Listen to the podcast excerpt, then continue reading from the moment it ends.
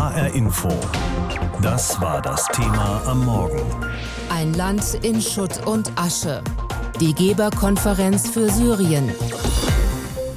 Das Coronavirus drängt viele andere Themen in den Hintergrund momentan, denn was könnte wichtiger sein als der weltweite Kampf gegen diese Pandemie?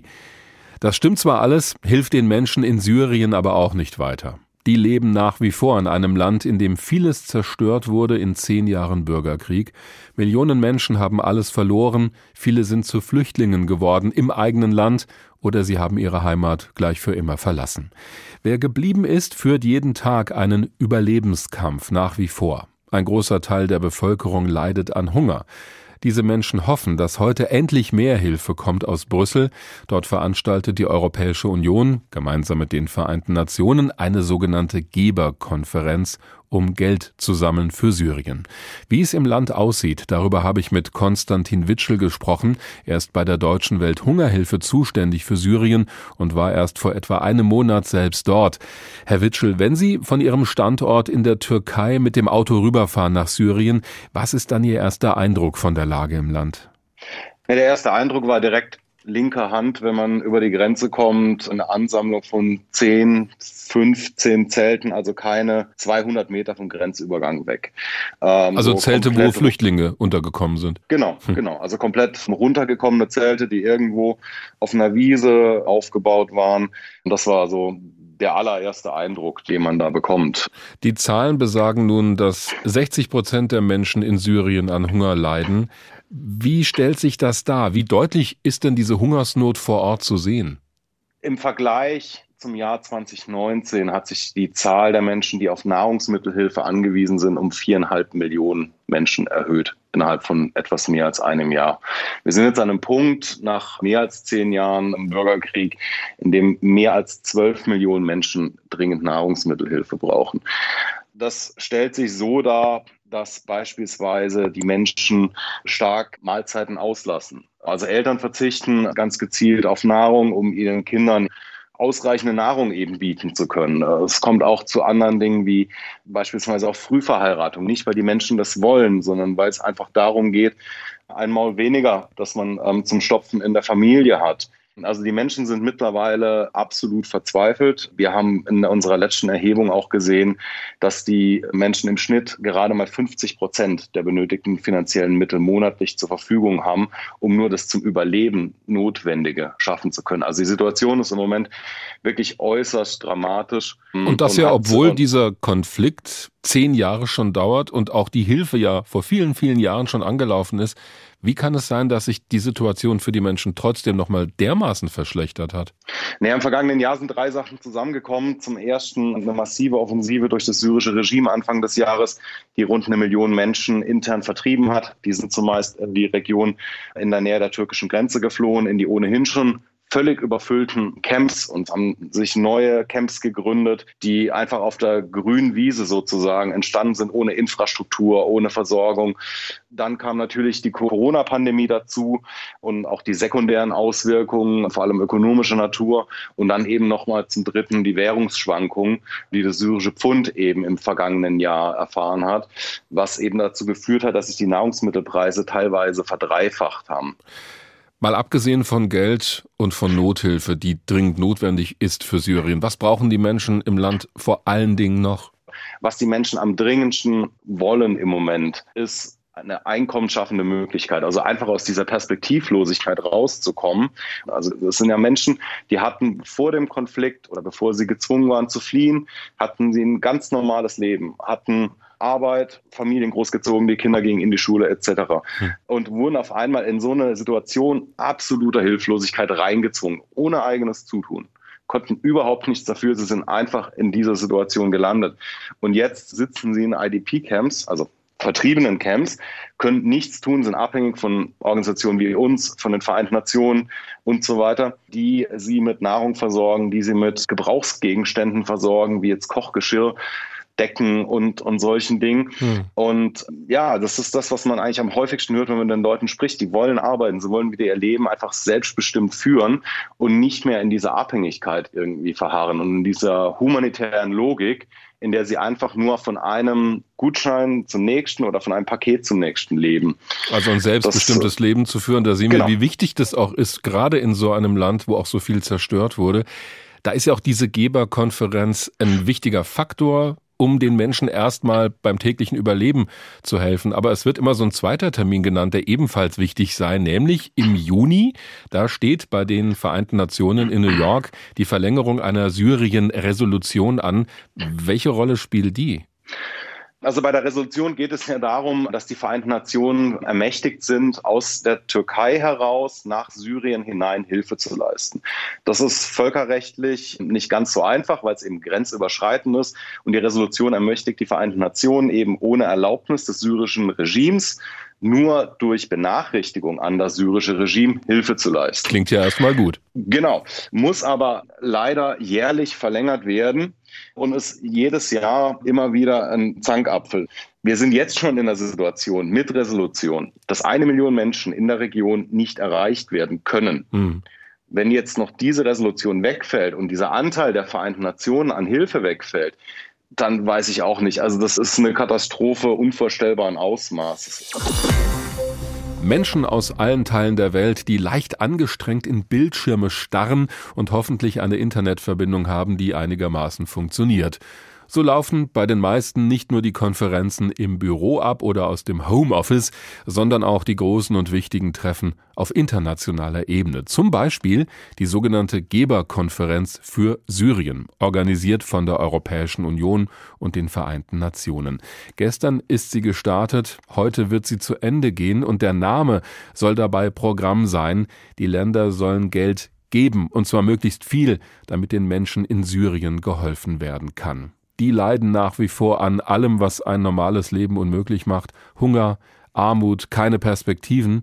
Was bislang bei der Konferenz erreicht wurde und was nicht, fasst unser EU-Korrespondent Alexander Göbel zusammen. Einen Tag des Dialogs hatten die Organisatoren der EU ausgerufen, doch den Auftakt der Syrien-Geberkonferenz in Brüssel haben viele Hilfsorganisationen lieber genutzt, um Klartext zu reden. Denn während der Bürgerkrieg in Syrien ins elfte Jahr geht, kommen Delegierte aus rund 50 Ländern schon zum fünften Mal auf Einladung der EU und der Vereinten Nationen zusammen, um über noch mehr Hilfe für noch mehr Millionen Menschen in Syrien und in der Region zu beraten, wenn auch diesmal per Videokonferenz. Caritas-Präsident Peter Neher schlägt Alarm, die humanitäre Lage sei katastrophal. Es fehlen Nahrungsmittel, Hygieneartikel, Medizin. Wir dürfen nicht vergessen, dass zweieinhalb Millionen Kinder bis heute nicht in die Schule gehen können. Es ist im Grunde die gesamte Infrastruktur zerstört. Gesundheitsversorgung gibt es praktisch nicht. Es ist wirklich ein existenzieller Kampf ums Überleben. Und das betont Neher im SWR für mittlerweile 90 Prozent der Menschen in Syrien. Von der EU und ihren Mitgliedstaaten erwartet der Caritas-Präsident, dass sie endlich umdenken. Nach zehn Jahren Bürgerkrieg dürfe es nicht mehr nur um Nothilfe gehen. Doch Wiederaufbauhilfe in Gebieten unter Kontrolle der Regierung von Machthaber Bashar al-Assad lehnt die EU bislang kategorisch ab, weil sie dessen Herrschaft nicht unterstützen will. Aber die Folge davon ist, dass praktisch auch Wiederaufbaumaßnahmen im Bereich Gesundheitsstationen, Kindergärten, Schulen nicht möglich sind. Damit legt Peter Neher den Finger in die Wunde. Denn Deutschland und andere Staaten sind zur Wiederaufbauhilfe nur bereit, wenn es bei einer politischen Lösung greifbare Fortschritte gibt. Eine solche ist aber nicht in Sicht. Das Verfassungskomitee, das in Genf gemäß Resolution 2254 des Sicherheitsrates der Vereinten Nationen tagen soll, wird vor allem von Assad und seinen Schutzmächten Russland und Iran blockiert. Und weil das Dilemma nicht gelöst ist, wie man der syrischen Bevölkerung helfen kann, ohne das Regime zu stützen, wird es heute bei der Online-Konferenz in Brüssel auf Ministerebene wieder um Nothilfe gehen. Mindestens 10 Milliarden US-Dollar seien nötig, rechnet UN-Flüchtlingskommissar Filippo Grandi vor, rund 8,5 Milliarden Euro. Wir müssen nicht nur den Millionen Menschen in Syrien und den Flüchtlingen in den Lagern außerhalb des Landes helfen. Der Libanon zum Beispiel hat die meisten syrischen Kriegsflüchtlinge aufgenommen, leidet aber selbst unter einer massiven Wirtschafts- und Versorgungskrise. Deshalb geht es bei dieser Konferenz auch um Hilfe für die Aufnahmeländer. Also Konkrete Summen sollen am Abend bekannt gegeben werden. Deutschland will erneut rund eine Milliarde Euro bereitstellen. Konstantin Witschel, Syrien-Koordinator der Welthungerhilfe, hofft auf möglichst hohe Zusagen, die dann auch eingehalten werden. Denn im vergangenen Jahr sei die Syrienhilfe der Vereinten Nationen nur zu etwas mehr als der Hälfte finanziert gewesen. HR Info. Das war das Thema am Morgen. Ein Land in Schutt und Asche. Die Geberkonferenz für Syrien. Es gibt Konflikte auf diesem Planeten, bei denen ist es ganz klar, wer da gegen wen kämpft. Meistens der eine gegen den anderen. Und dann gibt es den Konflikt in Syrien.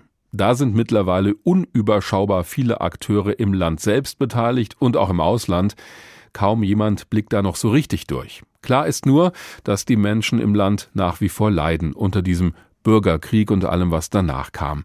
Etwa 60 Prozent der Bevölkerung leiden an Hunger, abgesehen davon, dass viele auch gar keine Perspektive haben, wie und wann sie mal wieder ein normales Leben führen können. Für diese Menschen soll Geld gesammelt werden auf einer Geberkonferenz, veranstaltet unter anderem von der Europäischen Union. Heute ist der letzte Tag dieser Veranstaltung. Wer da alles seine Finger im Spiel hat in Syrien, darüber habe ich mit André Bank gesprochen, Fachmann für Syrien beim Giga-Institut für Nahoststudien in Hamburg. Herr Bank, die USA haben sich schon immer in Syrien eingemischt, vor allem um gegen den sogenannten Islamischen Staat zu kämpfen, gegen die Terrororganisation. Wird sich das denn unter dem neuen Präsidenten Joe Biden ändern? Also dieser Fokus auf die Terrorbekämpfung? Das kann man ganz genau noch nicht sagen, aber sicherlich wird ein Fokus der USA auf diesem Thema bleiben. Wir dürfen nicht vergessen, dass das sowohl unter dem demokratischen Präsidenten Obama als auch unter dem Republikaner Trump eine Kontinuität in der US-Syrien-Politik war, diesen Fokus auf die Eindämmung des Islamischen Staates, der ja 2014 ein riesiges Gebiet in Syrien und auch in den Irak hinein kontrolliert hatte kurz vorher und nach Beginn des Konflikts 2011 waren die USA ja auch einmal kurz davor, wirklich mehr zu intervenieren, als es diese Chemiewaffeneinsatz gab und Obama die rote Linie erklärt hatte, mhm. haben das aber dann doch nicht gemacht. Also meine Vermutung ist, dass dieser Fokus bleibt. Sie werden weiterhin mit ihren wenigen hunderten Spezialkräften im Nordosten Syriens bleiben um dort quasi ja die anderen Akteure, die ja auch noch in Syrien sind, Russland, Iran und so weiter, ein Stück weit auch noch einzudämmen. Also da sehen wir schon, dass die internationale Politik in Syrien auch eine ganz große Bedeutung hat. Russland und Iran haben Sie angesprochen. Beide stehen relativ treu an der Seite von Syriens Präsident Assad und auch seinem Regime. Warum eigentlich? Also unterschiedliche Gründe. Für den Iran ist Syrien der wichtigste Kooperationspartner und das schon seit über 40 Jahren. Nach der Islamischen Revolution von 1979 und als dann der Iran-Irak-Krieg 1980 begann, war das Assad-Regime unter dem alten, dem Vater Hafez al-Assad, der engste Verbündete. Und das hat sich im Grunde so lange durchgehalten, was sehr untypisch ist für Allianzen in der Nahostregion, die sonst sehr wechselhaft und volatil sind. Mhm. Das Interesse für Russland in Syrien ist, auf die Region bezogen, einen Einfluss zu haben auf Israel-Palästina-Konflikt, auf ähm, die Türkei, auf Irak, auf die Golfstaaten. Also hier eine geostrategische Positionierung in der Region. Aber das zweite Ziel Russlands ist auch weit darüber hinaus. Dadurch, dass sie in Syrien so eine wichtige Rolle haben, können sie auch so eine Art globale Machtprojektion zeigen, hier kommt im Grunde an einer nachhaltigeren Konfliktlösung an Russland niemand vorbei, weil sie so präsent sind, militärisch auf Seiten Assad stehen und im Grunde ihm nach 2015 den Krieg gewonnen haben. Und dazu kommt ja noch, um das zu unterstreichen, was Sie sagen, dass China mitmischt in diesem Konflikt, die Türkei, die Staaten am Golf. Es würde wahrscheinlich ja nur einen dauerhaften Frieden und stabile Verhältnisse geben, wenn man die alle irgendwie an einen Tisch bringt, dass sie mal miteinander reden. Kann das überhaupt funktionieren? Also kurzfristig sehe ich das als sehr unwahrscheinlich an. Es gab, glaube ich, mal so ein Fenster der Möglichkeit, im Jahr 2011, 12 zu Beginn des Konflikts. Das ist lange das, her, ja. Das ist sehr lange her und aktuell sehe ich das nicht mehr. Wir haben eher eine Konstellation, wo wir eben drei größere Gebiete in Syrien haben. Also zwei Drittel des Landes wird von Assad, Russland und Iran gehalten. Hier haben wir im Grunde eine Friedhofsruhe, eine Grabesstimmung, also ein Weiterbestehen der Diktatur und mhm. keine friedliche Entwicklung und auch kein Wiederaufbau. Und dann haben wir eben diese zwei anderen Gebiete im Nordwesten einmal die Region Idlib, in der noch islamistische Rebellen, die gegen Assad sind, unterstützt von der Türkei, die Region dominieren und dann eben der Nordosten, wo wir kurdische Verbände haben und diese ganzen anderen Militärs von den Ländern, über die wir schon gesprochen haben. Das macht also, die komplizierte Gemengelage in Syrien ja auch aus. Über einen Akteur haben wir noch gar nicht gesprochen, nämlich die Europäische Union, die ja auch diese Geberkonferenz jetzt mitveranstaltet. Welche Rolle kommt eigentlich uns als EU zu? Also sind wir so hm, die freundlichen Helfer aus Brüssel, die solche Konferenzen organisieren, aber ansonsten an der Seite stehen und zuschauen müssen?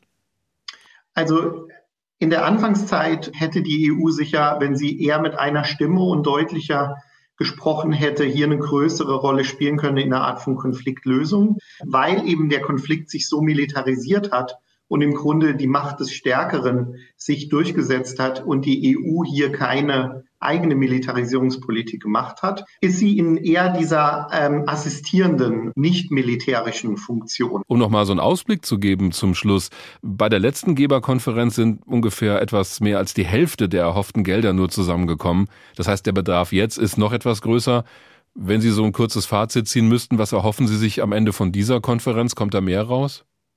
Also ich erhoffe mir natürlich, dass mehr rauskommt, aber ähm, in Zeiten von Corona sind die Budgets noch ein bisschen enger äh, geschnallt und ähm, man möchte natürlich auch verhindern, das ist ja auch eine EU-Politik, dass Assad diese Gelder instrumentalisiert. Insofern wird es auch jetzt in Brüssel so sein, dass viele Gelder eben an die Nachbarländer gehen zur Stabilisierung der Lage dort weil man eben nicht Assad hofieren möchte finanziell. Das ist für viele Menschen in Syrien ein Problem, mhm. aber politisch nachvollziehbar, um im Grunde eine, ja, eine, eine Anerkennung eines der schlimmsten menschenrechtsverletzenden Regimes in der Welt aktuell zu verunmöglichen. Die Einschätzung von André Bank vom Giga-Institut für Nahoststudien in Hamburg. Auf der einen Seite eine Videokonferenz, die je nach Temperament nüchtern oder emotional geführt werden wird, wird, in der es aber ganz technokratisch ums Geld geht. Auf der anderen Seite ein Land, in dem Millionen Menschen unmittelbar mit kriegerischer Gewalt konfrontiert sind, mit einer Gewalt, die sie tötet, verletzt oder in die Flucht schlägt. Auf beide Seiten schauen wir heute Morgen am Beginn der jüngsten Geberkonferenz für Syrien, die bestimmt nicht die letzte gewesen sein wird. Wir schauen auf die Konferenz selbst, aber auch auf das Land in Schutt und Asche, auf Syrien und die Lage dort, die uns jetzt unser Korrespondent Jürgen Striak schildert. Millionen Syrerinnen und Syrer brauchen nicht nur dringend Nahrungsmittel, sie befinden sich auch deshalb in Lebensgefahr, weil ihnen Medikamente fehlen und weil sie oft auch kein sauberes Trinkwasser haben. Nicht selten sterben sie an Krankheiten und Infektionen, die in vielen anderen Ländern der Welt leicht zu behandeln sind. Für Organisationen wie die Vereinten Nationen ist die Lebensrettung in Syrien eine Mammutaufgabe. Die Betroffenen würden einen Überlebenskampf führen, sagt Mark Katz vom UN-Nothilfebüro für Syrien. Still just a struggle for survival for all these people.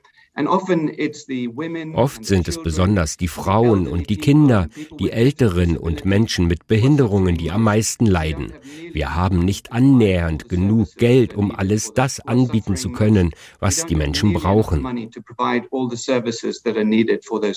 Hilfsorganisationen müssen jene Syrer versorgen, die in Nachbarländern in Flüchtlingscamps unterkamen, aber auch die notleidenden Menschen innerhalb des Landes, so wie Habes el Mahmoud, der mit seiner Frau und fünf Kindern in einem Flüchtlingslager in der Provinz Homs lebt, in einem Gebiet, das von der Regierung kontrolliert wird. Hilfsorganisationen stellen dort Lebensmittel bereit, aber sie reichen nicht für alle.